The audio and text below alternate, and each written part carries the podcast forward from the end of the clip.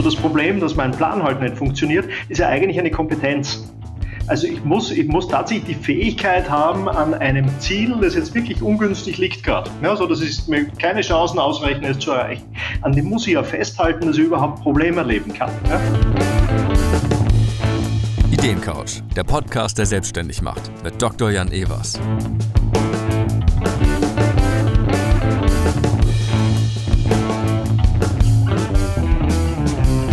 Willkommen auf der Ideencouch. Habt ihr schon mal von Effectuation gehört? Noch nicht? Dann wird's aber höchste Zeit. Effectuation beschäftigt sich mit der Zukunft, genauer mit der Gestaltung von Möglichkeiten. Und dafür bietet der Ansatz ein paar sehr praktische und gut umsetzbare Prinzipien, die Jan mit dem Social Voice of Effectuation im deutschsprachigen Raum Michael Faschingbauer in dieser Folge bespricht. Die vier Prinzipien sind ein echter Kopföffner für alle. Ganz besonders aber für diejenigen, die Angst vor Kontrollverlust haben und versuchen, alles zu planen und vorherzusagen. Lass uns gemeinsam lernen, wie wir besser mit unsicheren Situationen umgehen. Auf geht's! Und wenn euch die Folge gefallen hat, dann freut sich das Ideencoach-Team Jan, Gesa, Sarah und Erik über Likes und neue Abonnenten, damit noch mehr Menschen erfolgreich und glücklich selbstständig werden. Heute bei mir zu Gast Michael Faschingbauer. Michael, herzlich willkommen auf der Ideencouch. Ja, herzlichen Dank für die Einladung. Freue mich da zu sein. Ganz toll. Wir kennen uns schon ja lange, haben uns zwei, drei, vier Mal im Leben auch persönlich begegnet. Ich bin großer Fan deines Buchs, habe ich heute zum dritten oder vierten Mal gelesen und ich mache dann jedes Mal mit einem anderen farbigen Stift, kreide ich mir Dinge an. Du bist, glaube ich, das deutschsprachige Gesicht von einem Thema namens Effectuation wie erfolgreiche Unternehmer denken, entscheiden und handeln.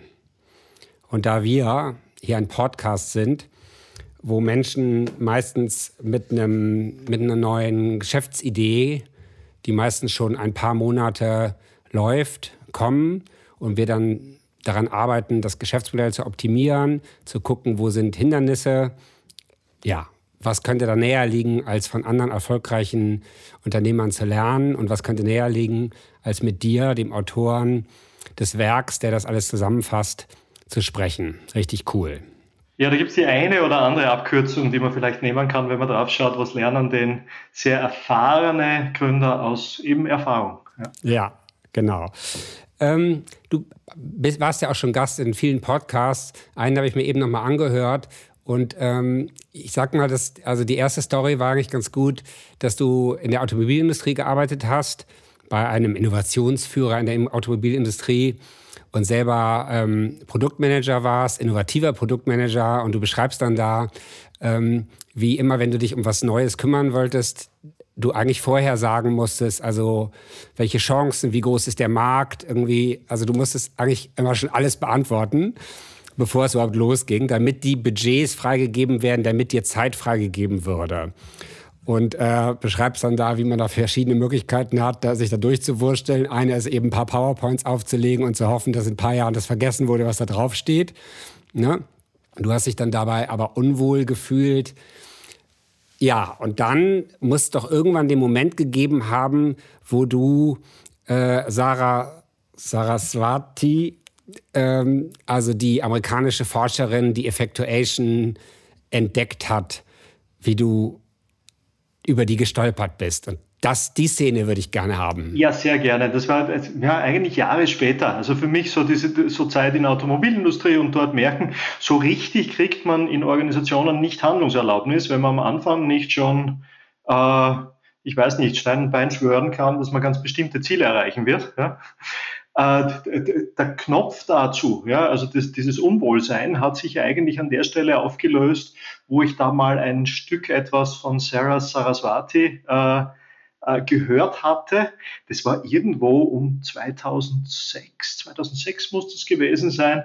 Äh, großer Zufall, äh, in einem Postgraduate-Studium deutscher Prof der am Ende einer dreitägigen Veranstaltung nochmal für eine Stunde lang erzählt hat aus einem Forschungsprojekt, das er gerade gemacht hat mit Sarah Saraswati. Äh, und wo er gesagt hat, okay, das passt ein Stück zu dem Thema, ich weiß nicht, es war Opportunity Recognition. Äh, und das ist so spannend, was da in der Forschung gerade passiert, das möchte ich einfach mal erzählen. Und ich weiß noch recht genau, da waren sicher 25 Leute im Raum. Am Rest derer, die wollten irgendwie schon nach Hause, ist es ein Stück spurlos vorübergegangen. Aber so mit diesen Vorerfahrungen äh, zu sehen, okay, wie schwer das ist, oft Handlungserlaubnis zu kriegen für etwas, was man noch nicht planen kann und da kommt dann plötzlich Information drüber, äh, dass es Sinn macht, dann andere Dinge zu tun als zu planen. Das war für mich äh, ja schon ein Eye-Opener. Und ich bin dann an dem Thema dran geblieben, habe mich mit den Forschern vernetzt, habe dann geschaut, okay, ähm, was gibt's denn dazu bereits? Das war damals ein, ein Stapel an wissenschaftlichen Papers und der Beginn einer Bewegung, die eigentlich mittlerweile recht groß geworden ist. Ja, cool.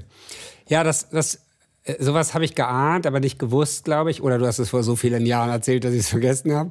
Aber es gibt so Momente, ne? Und ich glaube, liebe Hörer, das ist, es gibt Momente, wo einem auf einmal, du hast das Eye-Opener, bei mir ist es so, dass mir tatsächlich dann häufig so ganz warm wird und ich auf einmal denke, ich hatte zum Beispiel so ein Erlebnis in Chicago, da habe ich mal für den damaligen Sparkassenpräsident zum Thema Community Reinvestment geforscht und Interviews gemacht. Und bei einem Mittagessen erzählte mir eine Frau von Microfinance und auf einmal merkte ich so, das ist es.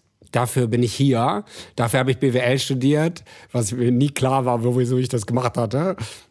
Und dann habe ich 10, 20 Jahre Microfinance gemacht. Und du hast jetzt 2006 ähm, 16, 17 Jahre Effectuation gemacht ne, und bist dran geblieben so. Wow. Ja, ja, einerseits wow. Äh, andererseits, äh, ja, manchmal werde ich gefragt, ob ich nicht genug habe, von denselben Themen immer wieder zu erzählen. Äh, eigentlich nein, weil es immer wieder neu ist und weil es so viele Facetten hat ja, und weil es sich je nach Anwendung verändert. Ja, also das ist so reichhaltig, was es da aus, an Forschungsgebilde gibt das kann man auf so unterschiedliche Arten und Weisen äh, ja, im eigenen Leben applizieren, aber vor allem natürlich auch, auch auf Gründerreisen entsprechend applizieren, dass das nicht fad wird. Ähm, ich habe neulich einen Podcast zum Mindset gemacht und wir auf der Gründerplattform bauen wir gerade so ein Tool, wo Gründer damit sie dranbleiben, damit sie motiviert bleiben, damit sie ähm, sich von den Rückschlägen nicht aufhalten lassen, wo sie das vom Mindset von anderen lernen. Also wie schafft man es, so viele Jahre an dem Thema dran zu bleiben. Es gab doch sicherlich auch Momente, wo du frustriert warst. Also was ist so dein Life-Hack, wenn du frustriert bist? Wie, wie kommst du wieder hoch? Wie kommst du zur Energie? Erzähl mal irgendeine Geschichte, was wie du das machst. Okay, ja. Also ähm, bei, bei, mir hat es, ich glaube, tatsächlich sehr viel mit diesem Element des, ähm, ja, an, an an Dingen wirklich ins Tun kommen zu tun. Ja, also ich kann mir wirklich sehr gut in was rein versenken, wenn ich mal über diese Hürde des Beginnens drüber bin. Und äh, das gibt es natürlich auch, wenn man länger wo dran ist. Diese, diese Geschichten, wo man die, die ganze Sache in Frage stellt und man sagt, okay, ist das, ja, äh, ist, ist, das Pferd tot, sollte ich nicht ganz was anderes tun? Ja? Und, ja, und dann passiert wieder etwas. Ne? Dann kommt, kommt eine spannende Anfrage oder kommt eine Facette, äh, wo man dann sagen kann, ah, interessant, ja? ich, ich tue mal so, als ob ich mich näher damit beschäftige. Und man muss oft über so diese ersten fünf Minuten drüber kommen und dann schauen, äh, wo connectet das, womit kann ich es in Verbindung bringen, was könnte ein kleiner nächster Schritt sein, um da, um da dran zu bleiben. Und dann bin ich oft schon wieder aufgesogen und dann bin ich schon wieder in einem Projekt drin, äh, das, das dann Energie gibt an der Stelle. Ja. Ganz toll. Kenne ich auch, ist bei mir tatsächlich auch so ähnlich, kann ich was mit anfangen. Und dann würde ich aber gleich jetzt persönlich fragen, so jetzt ist man da drüber und ist dann aufgeladen schon wieder und denkt so, ah super und so und hast du einen Selektionsmechanismus, wie du dann vermeintlich gute Ideen von vermeintlich schlechten Ideen ähm, unterscheidest? Ja, das ist eine, ja, das ist insofern eine spannende Frage, als ich ja nicht so richtig an gute und schlechte Ideen glaube. Also so von, von, der, von der Grundhaltung eher ein, ja, bei einer Idee ganz am Anfang, ich glaube wirklich nicht, ob man das sagen kann, ob die Idee an sich schon gut ist oder schlecht ist. Es kommt eigentlich fast immer darauf an, was man damit macht. Und dieses damit machen ist es eigentlich. Also wo ich mir, also für, für mich heißt es schauen, äh, ist es interessant? Also kann ich es verknüpfen mit meiner Geschichte irgendwie? Hat es irgendwie was mit mir zu tun? Kann ich Dinge nutzen, die ich schon habe, die ich da anknüpfen kann? Und wenn es das ist, ist es eigentlich schon ein Stück Effectuation, das ich da anwenden kann als Entscheidungskriterium. Nämlich also die Frage, was wäre es mir denn wert? das auszuprobieren und es wird nichts draus. Also so mit der Annahme, es könnte nichts draus werden, also so die Idee des leistbaren Verlusts, an Zeiteinsatz, Energieeinsatz, äh, um etwas auszuprobieren, etwas zu beginnen. Und in dem Raum entsteht dann etwas oder entsteht nichts. Ja, und wenn nichts entsteht, dann ist zumindest der Schaden einer, den ich verkraften kann. Ja. ja, sehr schön. Ja, das heißt, du bist dann Anwender deiner eigenen entwickelten Theorie. Ne? Ähm, also leistbarer Verlust, das ist jetzt ja doch original von Sarah Sarasati. Äh, wie heißt es auf Englisch? Uh, affordable Loss. Affordable, affordable loss. loss, ja. Genau. Und dann fragst du dich, ja, wenn ich da jetzt reingehe, wie kann ich es prüfen, ohne zu viel Geld oder Zeit oder Nerven? So, ne? Ganz, ganz genau. Das, macht die Schrittlänge ein Stück kleiner. Also wenn man wirklich so nebeneinander hält, ne, was habe ich denn wirklich so an ja, äh, verfügbarer Zeit, die ich wo einsetzen kann? Was habe ich denn verfügbar an äh, auch Energie, mich wofür einzusetzen? Das macht es dann relativ fokussiert, dann drauf zu schauen, was sind die Schritte, die ich tatsächlich angehe ja? und die steuern meistens so mitten rein in die Dinge, die äh, eher ins Überprüfen gehen, ob das was werden kann, als in das Ausschmücken oder Ausgestalten. Ja. ja. Das war auch eine Sache, die ich heute neben meiner fiebernden Tochter, auf die ich aufgepasst habe am Vormittag, habe ich dann, äh, wie gesagt, das Buch nochmal geguckt und mehr, mehr grün angestrichen. Ähm, Seite 104 Ideen bewerten, ne? wo du beschreibst vier Punkte, wie man eine Idee bewerten kann. Passt die Idee zu dem Betreiber des Vorhabens, also zu mir? Passt die Idee zur Umwelt, in der sie verwirklicht werden soll? Ne? Also passt sie zu Trends oder passt sie zu Infrastruktur, die ich habe?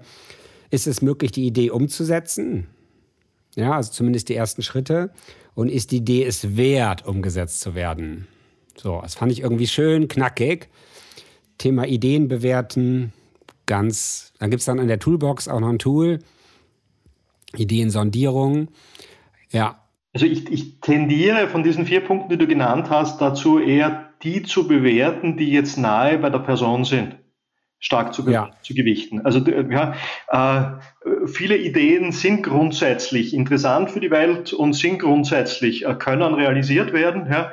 Aber ja, äh, was nützt das alles, wenn, äh, wenn ich nicht so recht möchte, nicht mag, nicht so irgendwie das Gefühl habe, okay, ja, das hat genug mit mir zu tun, dass ich mich dafür einsetzen möchte. Ja, und ich habe auch eine günstige Ausgangslage, das zu tun.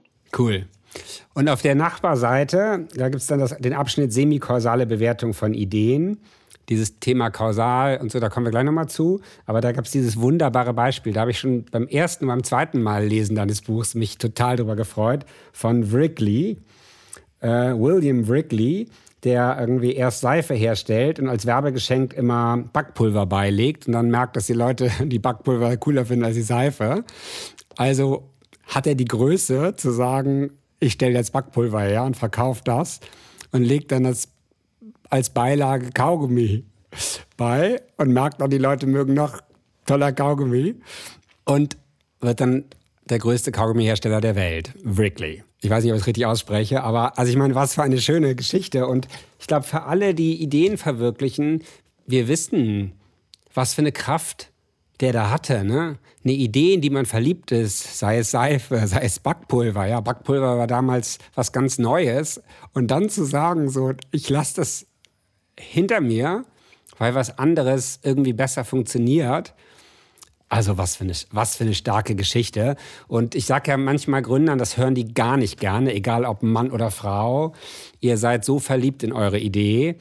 Ähm, ihr müsst ein bisschen aufpassen, dass irgendwie, also habt ein bisschen Abstand, äh, testet die Idee. Ja. Das ist, das ist wirklich, ähm, das ist relativ leicht gesagt, ne?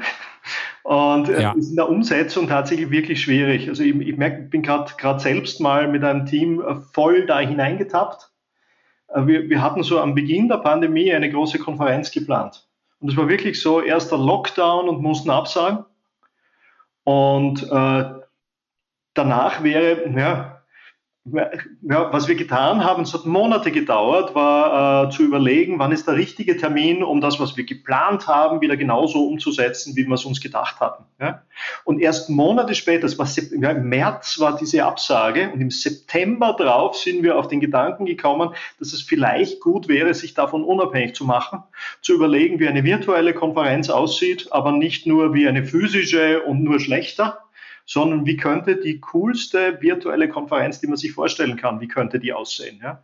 Und das Spannende für mich war jetzt da auch wieder, wieder zu erleben, wie an dem Moment, wo man sich von etwas Bestehendem loslöst und irgendwie was Neues aufbaut und sagt, ja, das jetzt nicht mehr, aber dieses ganz andere. Ja? Da stürze ich mir jetzt drauf, weil da ist jetzt Energie da und da kann und das scheint jetzt im Moment einfach viel günstiger zu liegen. Ja? Da kommt die ganze Energie wieder zurück, kommt Orientierung zurück und kann man wieder an was dranbleiben. Und das ist, das ist einfach ein cooler Effekt, den äh ja, ja, schön, ja. Also es gibt ja dieses Wort opportunistisch, ne? Das bei den Volkswirten ist das ein sehr positiv besetztes, Opportunitätskosten und so weiter. Im Volksmund ist Opportunistsein ja nicht so positiv besetzt. Und äh, Unternehmer haben ja auch nicht den tollsten Ruf, äh, Unternehmer und Unternehmerinnen. Ähm, und glaube ich, häufig sagt man denen nach, sind Opportunisten. Und ich glaube, an der Stelle kann man das mal so ein bisschen zeigen. Ne? Äh, also in dem Moment, wo man etwas vorhat, wo man spürt, da ist jetzt Energie und das kann jetzt gehen und dann es zu machen, das, das heißt die Welle reiten oder das, ne?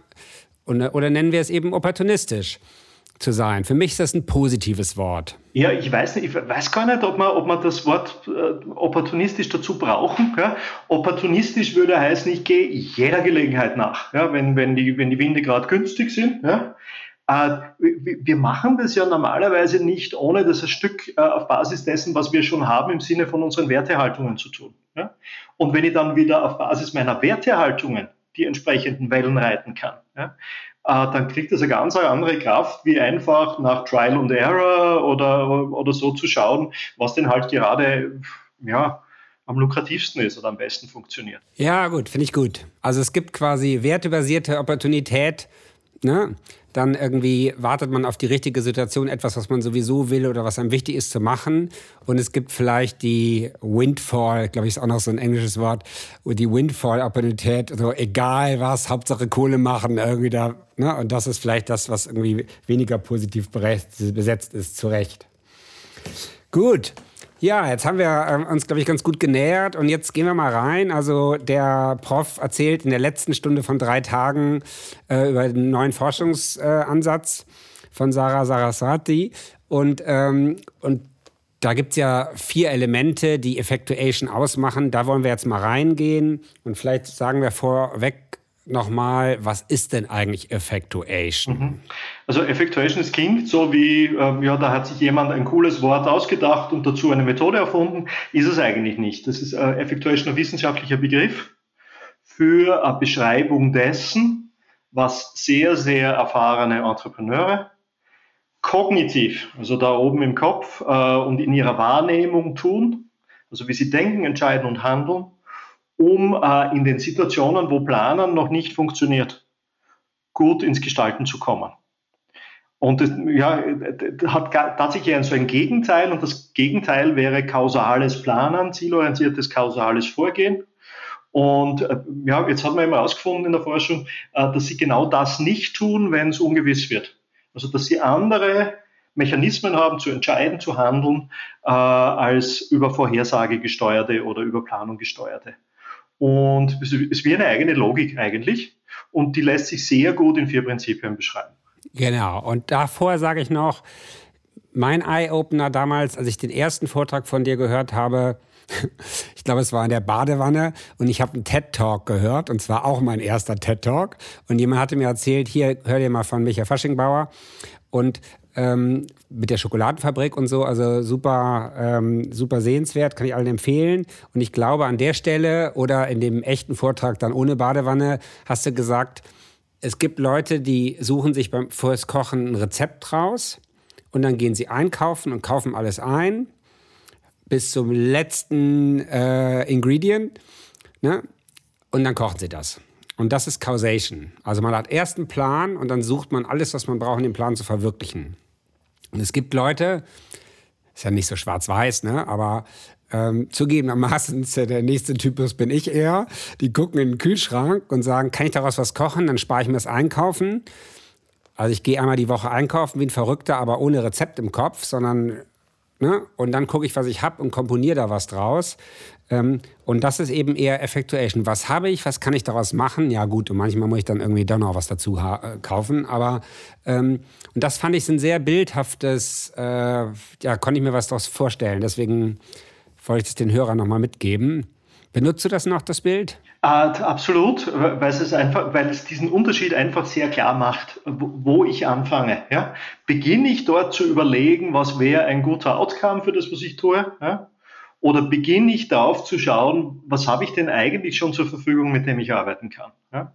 Und das, beim Kochen ist es relativ klar. Das macht einen Unterschied, ob ich mir äh, ein Bild von Züricher Geschnetzeltem ausdenke und dann überlege, ui, ui, jetzt war ja Zwiebel und Kalbfleisch und was weiß ich was alles. Ja? Oder ob ich mir äh, zunächst mal meinen Kühlschrank gönne und drauf schaue und sage, okay, äh, Paprika ist heute dran, äh, Zwiebeln müssen aussetzen, die, die sind noch gut. Ja? Und was kann ich mit dem, äh, was mir bei Essen wichtig ist und was mir beim Kochen wichtig ist und bei dem, wer vielleicht noch mit isst, vielleicht noch mitkocht, ja? was können wir aus all dem machen? Und plötzlich äh, brauche ich am Anfang des Kochprozesses gar nicht wissen, was am Ende am Tisch steht, ja? sondern ich kann mit ersten Dingen beginnen, kann mir meinen Paprika schneiden, ja? Kann sagen, der kommt auf jeden Fall dazu und, und äh, zwei, drei andere Dinge, die ich mir anordne und beginne den Prozess und vielleicht kommt in dem Moment gerade noch wer bei der Tür rein und bringt was mit oder sagt, äh, ach, da wäre doch fein, wenn wir vielleicht auch noch äh, von den Artischocken, die da ganz hinten liegen, was dazu nehmen würden. Genau. Ja? Oder ich habe welche mitgebracht und die bringen wir da ein. Und da kann ich was co-kreieren. Und das ist ganz was anderes, wie eben mit Causation mit einem bestehenden Ziel zu beginnen und zu überlegen, was fehlt mir alles. Beides hat seinen Sinn. Ne? Es muss nur, man braucht das Richtige zur, zum richtigen Setting. Ja, also wenn ich, wenn die Kinder schon vor Hunger schreien und ich selber auch hungrig habe, ist wahrscheinlich äh, Effectuation die bessere Methode, um schnell was auf dem Tisch zu haben. Wenn ich jetzt irgendwie unbedingt äh, meinem Liebsten, meiner Liebsten das super mega ausgefallene Ottolenghi-Gericht ne, bauen will, dann ist wahrscheinlich ist im Kühlschrank nicht, nicht das Richtige drin. So, ne? Und so ist es in der Wirtschaftswelt ja auch. Ja? Wenn ich die Ressourcen habe und Reifenhersteller bin und ich will jetzt einen Reifen herstellen, der besonders günstig ist für Osteuropa und gleichzeitig irgendwie ähm, Winter und Sommer und so, und ich mache seit 50 Jahren Reifen, dann, dann werde ich wahrscheinlich die Tools haben, die Produktmanager haben, die das dann alles machen können. So, aber wenn jetzt äh, es ein Land gibt, was ich noch gar nicht kenne, wo ich gar nicht weiß, was für Autos die haben, ob die überhaupt Autos haben oder genau, dann, dann ist was anderes gut. Absolut, ja, absolut. Man darf ja nicht vergessen, Kochen mit bestehenden Zielen, das funktioniert ja super. Wenn ich die Ressourcen habe, ja. Und wenn es diese Vorstellung von den Outcomes schon gibt. Ne? Ja. Sonst würden ja Restaurants nicht funktionieren. Also wenig Ungewissheit. Aber ja, irgendwas Neues auf den Tisch kriege ich so nicht. Ne? Das wäre lustig. Ich glaube, das, das ist, jetzt weiß ich endlich, was ich im Leben machen will. Ein Restaurant, wo die Leute was mitbringen und äh, ich dann muss, versuche dann, muss dann da was draus kochen irgendwie, während die zugucken. Oder so. Ja, ja also Effectuation Restaurant. Nee, Genau, du hast recht. Also beim Restaurant würde man, hat man dann doch große Lust, das, was auf der Speisekarte steht, was man aussucht, äh, zu nehmen. Ist das schon das Prinzip der Mittelorientierung, wo wir gerade dran sind? Prinzip ja, wobei, äh, ja, wobei man bei Mittel relativ schnell an Ressourcen denkt. Ja? Also es geht jetzt in, auch in der Metapher, es geht nicht um den Paprika im Kühlschrank, sondern äh, Mittel ist ja das, was ich als, als, als Gründerin, was, was so in mir drinnen steckt. Ja? Also die Dinge wie, äh, was ist mir wichtig? Äh, was kann ich gut? Was weiß ich aus Erfahrung, dadurch, dass ich es irgendwo oder formal gelernt habe, informell gelernt habe aus meiner Lebensgeschichte. Ja? Äh, wen kenne ich, den ich direkt ansprechen kann, wenn mir Gedanken kommen und ich überlege, okay, wer, wer würden mir da, wer, wer könnte mich unterstützen, wer könnte dabei sein, wer könnte mitmachen. Ja? Und dann, ja, weiters natürlich, was sonst noch steht mir zur Verfügung. Also der Paprika im Kühlschrank oder die Zeit oder äh, ja, äh, das bisschen, was ich am Konto habe. Und das, glaube ich, dieses Was kann ich, ne? Also, das will ich jetzt nochmal highlighten aus der Runde. Wen kenne ich, was kann ich, was will ich, aber was kann ich? Das unterschätzt nicht, wenn ihr was schon lange mit Leidenschaft gemacht habt, wie viel Wissen, Erfahrung in euch ist. So, ne? Und wenn ihr jetzt andere mit euch mit anderen verbindet, jede zweite Gründung ist ja eine Teamgründung, die was anderes lange mit Leidenschaft gemacht haben, was für eine Kraft das erzeugen kann. Und dann, ich glaube, äh, Daniel Kahnemann, ne, langsames Denken, schnelles Denken, glaube ich, ist sein bekanntestes Buch, äh, Wirtschaftsnobelpreis hat er bekommen, ne? Ja. Der sagt ja so, wenn man, ich weiß nicht, ob das das Beispiel von ihm war, aber ich glaube ja, also ein Onkologe, also ein Mediziner, der spezialisiert ist auf Krebs, der kann nach 20, 30 Berufsjahren, während der Patient durch die Tür ist, bevor der vor ihm sitzt, vor seinem Tisch, hat der schon eine These. Der hat schon eine These. Das, und das ist gar nicht, das ist nicht rational begreifbar, aber der hat eine These, die mit einer hohen Wahrscheinlichkeit sogar stimmt, weil er seit 20, 30, 40 Jahren sein, sein Mechanismus sowas auswertet. Ne? Man, man kann es Bauchgefühl nennen. Und Daniel Kahnemann sagt, ja, passt bloß auf. Also in manchen Sachen seid ihr erfahren und seid gute, schnelle Denker und könnt gut entscheiden. Aber wehe, wenn ihr jetzt ein anderes Thema, wo ihr das nicht seid, äh, so behandelt. Ja, was zum Beispiel Leute gerne in meinem früheren Lieblingsthema Altersvorsorge, Geldanlage oder so, ne? Die denken, sie sind ein super Checker. Gerne jetzt auch Männer, können wir ruhig jetzt hier männlich machen, weil es äh, in der Behavioral Finance relativ klar ist, dass irgendwie Overconfidence ein männliches Syndrom ist. Und weil sie was anderes super können, meinen sie in der Geldanlage jetzt auch der Superchecker zu sein und dann Steuervergünstigung und zack und zack und chancenorientiert. Ja, und dann ist alles weg. So, ne? Also, und das ist aber jetzt positiv gesagt, also wenn ihr auf euren Erfahrungen aufbaut, wenn ihr Leute ins Team holt, die andere Erfahrungen mitbringen, da, das hat eine Kraft, die nicht zu unterschätzen ist. Und da kann man auch manchmal Konzerne schlagen, weil die haben dann vielleicht auch die Erfahrung, aber die ist bei den 5000 Leuten so verstreut, dass sie es nicht zusammenkriegen. Absolut. Äh, das steckt, ja, also das ist dann schon ein großer Zufall im Konzern, wenn dann dieses, äh, da kann wer was oder weiß wer was oder hat Erfahrung zu etwas, dann sich auch trifft mit äh, und ist involviert und hat an der Stelle wirklich Bock, das einzubringen und hat die Energie, das einzubringen. Ja. Und das findet sich eigentlich in, in ja, äh, da ist, da ist man besser dran, wenn man äh, sozusagen am freien Markt mit 100 Personen reden kann ja, und dann mit denen weitermachen kann, die sagen, ach, das ist aber cool, den Gedanken, den du da hast, da habe ich vielleicht was ganz was anderes, was mir dazu einfällt, das würde ich gerne dazulegen, hier kombinieren. Ja, und dann entsteht was Neues an der Stelle. Ne. Das hat man im Konzern nicht so oft. Deswegen glaube ich, in der Innovationsforschung versucht man ja auch Räume zu schaffen. Ja, das ist wahrscheinlich die Rationalität hinter diesen komischen Räumen, die es jetzt überall gibt mit verschlissenen Sofas. Ähm, ne, was sich ja sozusagen verselbstständigt hat aus der Start-up-Szene. Aber die Idee ist quasi so Lagerfeuer-Atmosphäre zu schaffen, wo Leute, äh, die durch die Prärie reiten, sich abends treffen am Lagerfeuer und gemeinsam was entwickeln und Erfahrungen austauschen und zusammen wird was. So, ne? Deswegen die gute alte Espressomaschine, zum Beispiel bei Desi, Teilchenbeschleuniger, ne, die haben einfach eine riesige tolle Espressomaschine mit einer Theke und da treffen sich nach dem Mittagessen die Leute, stehen in der Schlange und reden miteinander. Und da passiert was. Da passieren diese Zufälle. Ne? Ganz eine wesentliche Geschichte. Ja? Ah, der Zufall kann aber nur passieren, wenn ich mich exponiere. Also wenn ich in irgendeiner Form dann wirklich äh, die Dinge, die mich gerade beschäftigen, aus mir rauslasse. Ja. ja. Also wenn ich das Gefühl habe, da habe ich Ideen, die äh, diskutiere ich nur mit ganz bestimmten Personen ja, oder, oder Hilfe, das könnte mir jemand klauen, ja, dann ist es schwer, dass diese Zufälle passieren. Also man muss dem Zufall schon Angriffsfläche geben an der cool. Stelle. Ja.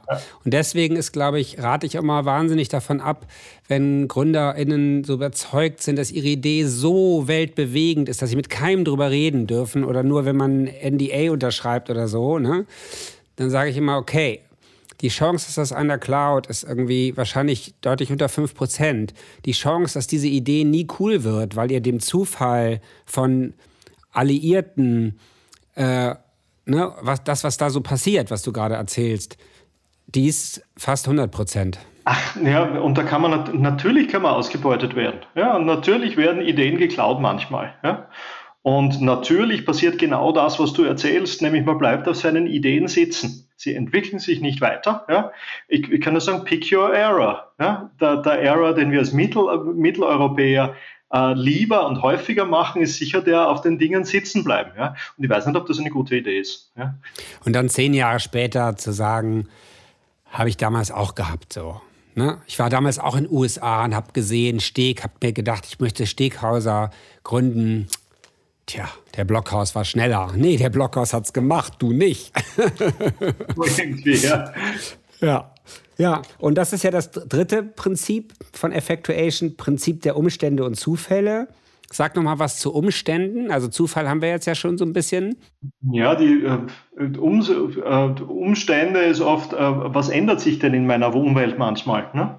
So diese Geschichte, die ich früher erzählt habe mit der Konferenz, die halt physisch stattfinden hätte sollen und dann ändern sich die Umstände. Es kommt viel Ungewissheit dadurch rein, ja? weil halt äh, plötzlich mal Pandemie ist. Ja? Jetzt kann ich drüber hadern, oder ich kann das Gleiche, was ich vorher gemacht habe, ja, über, über Improvisation irgendwie äh, gleich machen, nur schlechter. Also so wie es viele Theater gemacht haben, die gesagt haben, ja, wir können zwar nicht öffnen, aber wir streamen genau das, was wir machen würden, wie wenn Publikum hier wäre. Ja? Oder überleg mir, äh, wie kann durch diese geänderten Umstände, wie ist da jetzt was Neues entstanden, ein neuer Kontext, ja?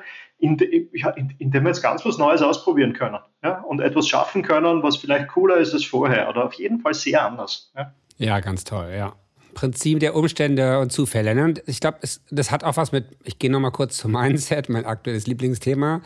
So, es hat dann ja auch was damit zu tun, ob man es beklagt, dass alles irgendwie, dass irgendwas doof ist, oder ob man in dem Moment sagt, so, ich kann es nicht ändern, also sage ich jetzt, so wie es ist, so will ich's haben. Ne? So sagt das immer Jens Korsen. Also ich kann es nicht ändern. Also ich will jetzt im Stau stehen. Wofür ist dieser Stau gut? So, ne?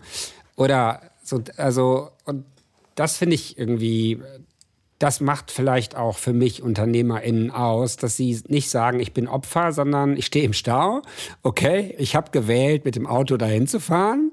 Und jetzt, jetzt entscheide ich mich irgendwie, wofür dieser Stau gut ist. Absolut, absolut. Und das, also ich glaube, das kann man auch ein Stück trainieren, ja, da schneller zu sein, diesen Transfer zu machen. Also ja, ich glaube, äh, das haben wir alle, dass wir zunächst mal sagen, ach nee, ja, jetzt, jetzt stecke ich da im Stau. Ja. Äh, ich hatte jetzt vor eineinhalb Jahren mal ein Projekt, in dem ich mit vielen äh, Kreativunternehmern und Unternehmerinnen sprechen konnte. Da ging es um Resilienz, also wie die äh, zum Beispiel Pandemie überstanden haben und wie die, äh, ja, bei, bei, bei den meisten von denen ist das Geschäft mal eine Zeit lang stillgestanden. Und was wirklich erstaunlich war, ist, äh, wie schnell es manche geschafft haben. Ja? So für sich dieses, äh, jetzt steht alles und es ist wirklich scheiße, ja? umzudeuten in, äh, lasst uns mal sehen, was man jetzt daraus machen kann. Ja, also das Ganze so mit Forscherhaltung oder Neugier wieder anzugehen. Ja, und die sind teilweise dann mit, mit, mit ganz spannenden Dingen wieder sehr schnell wieder da gewesen. Ja, ja ich erinnere mich noch so, als die äh, erste Lockdown nach ein, zwei Monaten, als alles stillstand. Wir haben ja hier in Hamburg so ein Krisentelefon namens Firmenhilfe. Und äh, das war natürlich für unsere Solos wirklich auch furchtbar. Und dann äh, las ich in der Zeitung, digitale Wurst.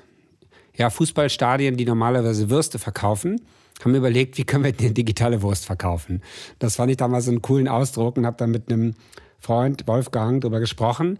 Dann haben wir gedacht, so, okay, wie können wir jetzt, und der ist so ein Typ, der sofort Programme und Trainings und so weiter macht, und dann haben wir für Firmenhilfe Leute immer 20er-Gruppen, Workshop digitale Wurst wo die mit so einer Innovationsmethode, da muss man eben so zehn verrückte Ideen aufschreiben und dann darf man fünf wegstreichen und drei muss man verbinden und so, frag mich nicht.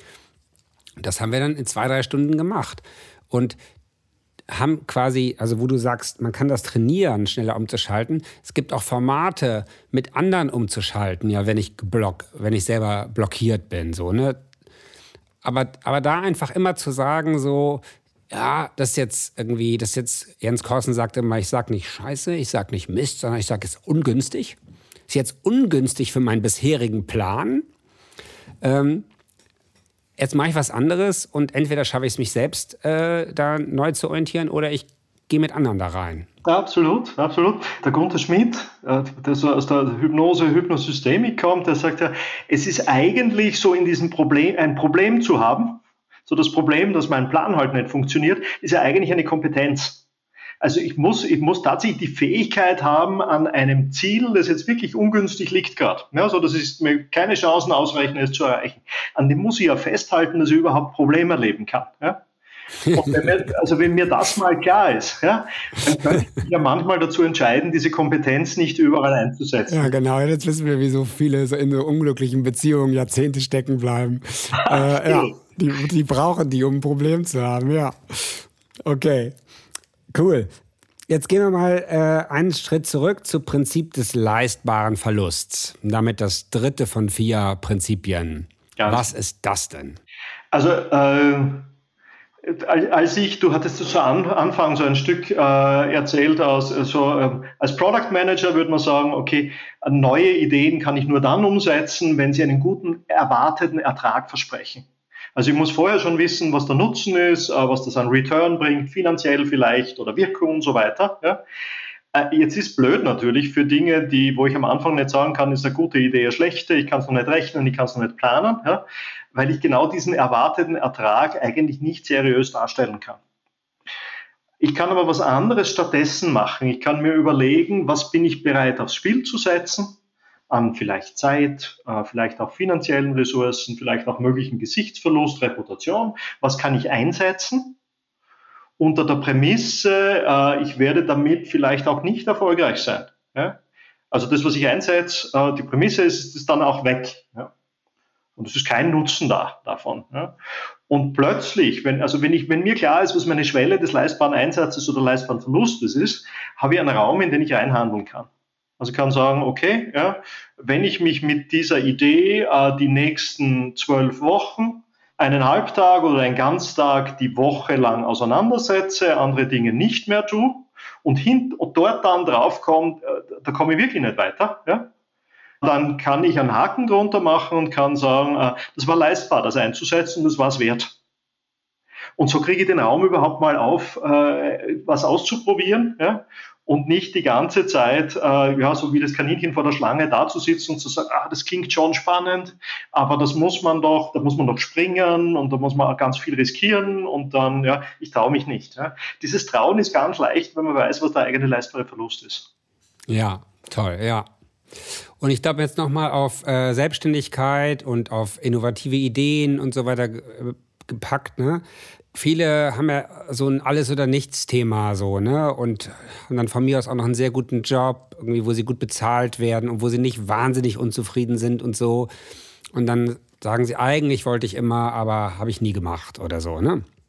Und stattdessen zu sagen, ja, ich, ich frage irgendwie, ob ich eine Vier-Tage-Woche haben kann und am fünften probiere ich irgendwie. Und dann kann ich auch mal drei Monate das probieren, drei Monate das und so. Und entweder kommt irgendwann was Cooles raus und wenn nicht, dann ist das auch ein gutes Gefühl, weil ich habe es probiert, ich bin gewachsen, ist eine Weiterbildung. So, ne? Also nebenberufliche Selbstständigkeit wäre jetzt die Terminologie. Absolut. Und da kommen oft die coolsten Dinge raus. Aus diesem eben halt äh, das mal probieren aber, aber, da eben dann nicht probieren, sondern es zu tun, diesen einen Tag die Woche. Ne? Genau. Und da kann ich mich weiterhandeln. Da kann ich mit dem, was ich da an Ergebnissen erziele, kann ich dann weitermachen und vielleicht werden dann im nächsten Schritt zwei Tage draus oder vielleicht ist es schon klar genug, planbar genug, dass es kein, ja, dass ich nicht mehr Kopf und Kragen riskiere, wenn ich es dann ganz mache. Und leistbarer Verlust, genau, ist eben Geld oder Zeit. Ne? Also ich zum Beispiel habe den Mittwochs, ich bin ja schon über 50. Bei mir lässt manchmal ein bisschen die Kraft nach, wenn ich so fünf Tage Power. Deswegen habe ich mich vor ein paar Jahren entschieden, mittwochs äh, Homeoffice zu machen. Und Homeoffice heißt bei mir dann, dass ich an dem Tag Dinge, denen ich sonst in meinem Büro, hier im Büro, in dem ganzen Action nicht nachgehen würde, eine Chance gebe. Also das ist so ein interessanter Vogel, der hat jetzt zum dritten Mal mich gefragt, ob ich mit ihm mich mal austausche und ich spüre, irgendwas ist da dann sage ich, okay, Mittwochs, Mittwochs darfst du das, Jan. Ja, Mittwochs eine Stunde leistbarer Verlust äh, mit dem Vogel treffen und wer weiß, wofür es gut ist. So. Ganz genau, das ist die, das ist die Haltung dabei. Ja? Was ist es leistbarer Verlust und dann kann ich es tun. Ja? Kann ich es einfach machen. Also, liebe Hörer, es gibt nicht alles oder nichts. Es gibt einen leistbaren Verlust, den könnt ihr selber definieren.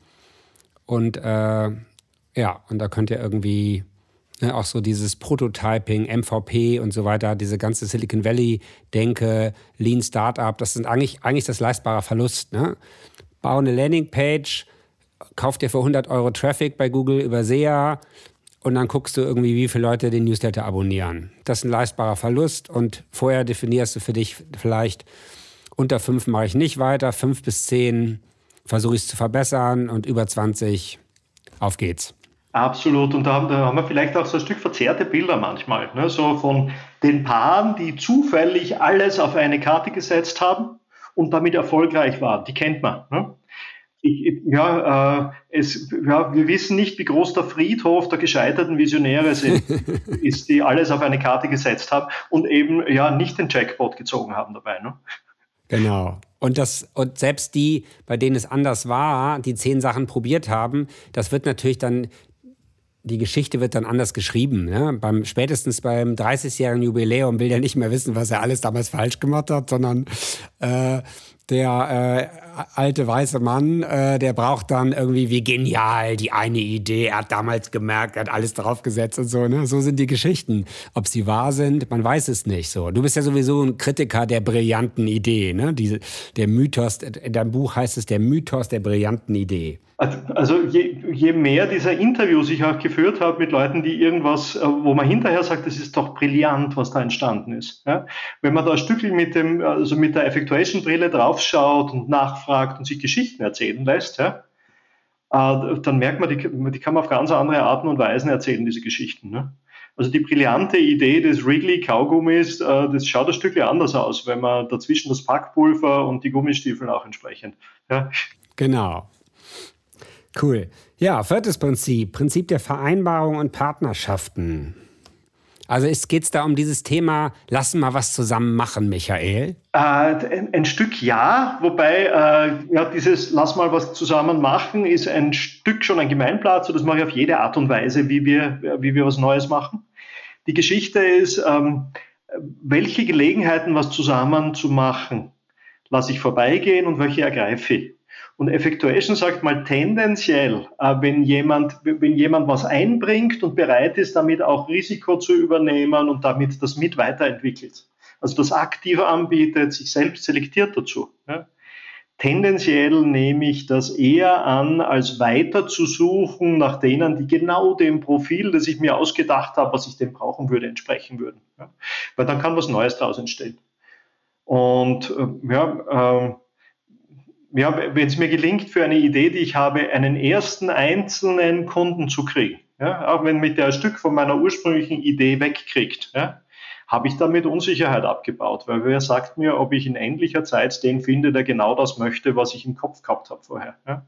Also ich gehe eher auf Machbares dabei. Ich arbeite mit denen, die freiwillig bereit sind, mitzumachen und etwas einzubringen. Das ist so die Idee der äh, Partnerschaften. Und dann entsteht so ein Flickenteppich aus denen, die was einbringen, eher als ein Puzzle entstehen würde aus denen, die genau diesen, dieser Form entsprechen, die ich mir vorgestellt habe. Ja. Und auch da ist wahrscheinlich für verschiedene Situationen was Verschiedenes gut. Ne? In der Gründerplattform, wir heißen ja Plattform, weil wir die Idee ist, dass irgendwie wir bestimmte Kernelemente machen, aber dass Partner äh, dann andere Dinge machen. Wir haben jetzt zum Beispiel als Partner Jimdo, bei denen kann man dann die Website bauen. Das, das wollen wir nicht machen. Wir haben als Partner Smart Law, bei dem kann man Verträge kriegen, ein, zwei Handvoll umsonst bei uns, ansonsten muss man da was bezahlen und so. Und da ja, es sind wir auch immer so hin und her gerissen. Ich sage jetzt mal ganz ehrlich, ich bin da auch eher so der Effectuation Guy. Das, ich lerne jemanden kennen, ich denke, ah, das passt super und so. Manchmal wäre es vielleicht auch gut, länger zu suchen, zu sagen, nach dem absolut optimalen Partner für genau dieses Ding. So, ich habe dann immer Angst, dann kommt es gar nicht zustande, weil irgendwie äh, ich einfach dann nicht machen werde. Und vielleicht schaffe ich es, dass jemand anders das macht. Jetzt wollen wir jemanden einstellen als Analyst irgendwie dafür, ne? quasi Schlüsselpartner-Analyst. In der Geschäftsmodelldenke sind es ja Schlüsselpartner, die man sucht. Schlüsselpartner-Analyst. Mal gucken ob das besser klappt. Also jetzt unsere ersten vier Partner sind wir eigentlich ganz happy mit. Ja, also ich, ich finde das ein ganz schwieriges Thema. Ich, also der Friedhof der Kooperationen ist, glaube ich, noch viel größer als der Friedhof der äh, brillanten Ideen irgendwie. Absolut, absolut. Und ich, ich glaube, ich würde mir da einen, da würde einen Unterschied machen, ob ich am Beginn eines Vorhabens bin, gerade was aufbaue und gerade Tritt fasse oder etwas habe, was schon verifiziert ganz gut funktioniert und ich überlege, da welches Puzzlestein fehlt mir noch. Ne? Also da lohnt sich manchmal der Analyseaufwand tatsächlich, ja, während an den Stellen, wo ich ja, gerade am Anfang bin oder dort bin, was aufzubauen, zu entwickeln, wesentlich schneller unterwegs bin, wesentlich effizienter unterwegs bin, wenn ich mit denen arbeite, die bereit sind mitzumachen. Und ich frage dann plötzlich auch ganz anders an der Stelle. Also ganz super spannend, wenn man so bei den Expert Entrepreneurs, die so Studien äh, Objekte auch der Entrepreneurship-Forschung sind, wenn man da, wenn man denen so ein Stück zuhört, wie die Partner ins Boot holen, äh, die, sagen dann mitunter nicht, äh, Jan, ich mache dieses und jenes, wärst du bereit, hier äh, 100 Euro äh, zu investieren oder ja genau diese Leistung zu übernehmen, sondern die sagen, okay, daran arbeite ich gerade. Jan, wenn du da mitmachen würdest, was könntest du einbringen? Oder was müsste denn sein, Jan, damit du etwas einbringst? Und dann, äh, ja, dann involviere ich dich ganz anders in mein Vorhaben. Also wenn ich dir schon eine Rolle zuschreibe und sage, ich brauche genau dieses und jenes von dir. Ja, ja cool. Und damit machst du jetzt gerade den großen Bogen wieder zu der Frau mit dem schwierigen Namen, Sarah Saraswati. Äh, ich ich werde es nicht, naja, egal. Und so ist ja quasi am Ende die Geschichte. Ne? Also sie, äh, du erzählst sie gleich besser, aber in a nutshell, sie hat sich irgendwie gefragt, als Kognitionswissenschaftler, was auch immer das ist, erklärst du gleich, ja. ähm, Serial Entrepreneure, wie machen die das? Die, die gehen ja auch in Unsicherheit rein. Wir haben alle Angst vor Unsicherheit. Wir haben alle eine hohe, Fehler, hohe Fehlerquote bei Entscheidungen in Unsicherheit. Wie machen das denn Serial Entrepreneure? Und dann hat sie, glaube ich, eine teilnehmende Beobachtung, würden die Sozialwissenschaftler, glaube ich, sagen, mit denen gemacht und geguckt, wie agieren die? Oder? Wie war's? Ja, das, das sind, die Methode heißt Denk-Laut-Protokolle, Think-Aloud-Protocols.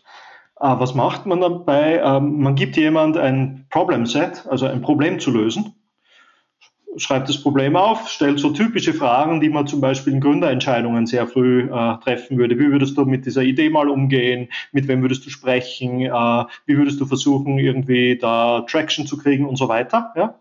Und dann legt man das jemand hin und sagt, okay, bitte lies laut, was hier steht und immer wenn du nicht gerade liest, sondern denkst, dann denk laut. Ja? Und die Aufgabe beim Beobachten ist zu sagen, okay, bitte weitersprechen, bitte weitersprechen. ja?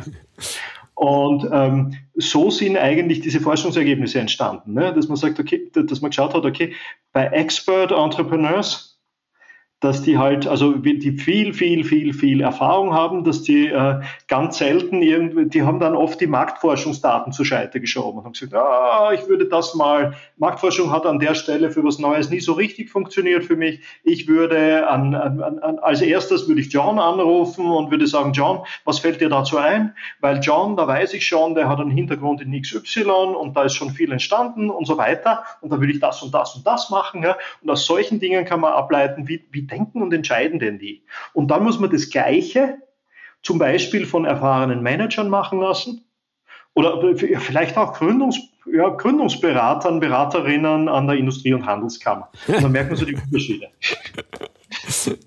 Genau, und dann kommt dann wahrscheinlich, ich würde erstmal eine große Marktforschung machen. Empirisch muss repräsentativ sein, also möglichst über 124 Befragungen. Ja, ja, cool. Und so hat Sarah das gemacht und dann sind eben diese vier Prinzipien rausgekommen. Prinzip der Mittelorientierung, frag dich, wen kennst du, was kannst du, was, was willst du, was, was braucht die Welt. Prinzip des leistbaren Verlusts, was kannst du einsetzen an Zeit und Geld. Prinzip der Umstände und Zufälle. Ne? Also vielleicht es spielt dir ein Zufall in die Hände, vielleicht ist irgendwas, was jetzt erstmal doch nur einfach ungünstig für einen alten Plan, der vielleicht gar nicht der coolste Plan war und Prinzip der Vereinbarung und Partnerschaften.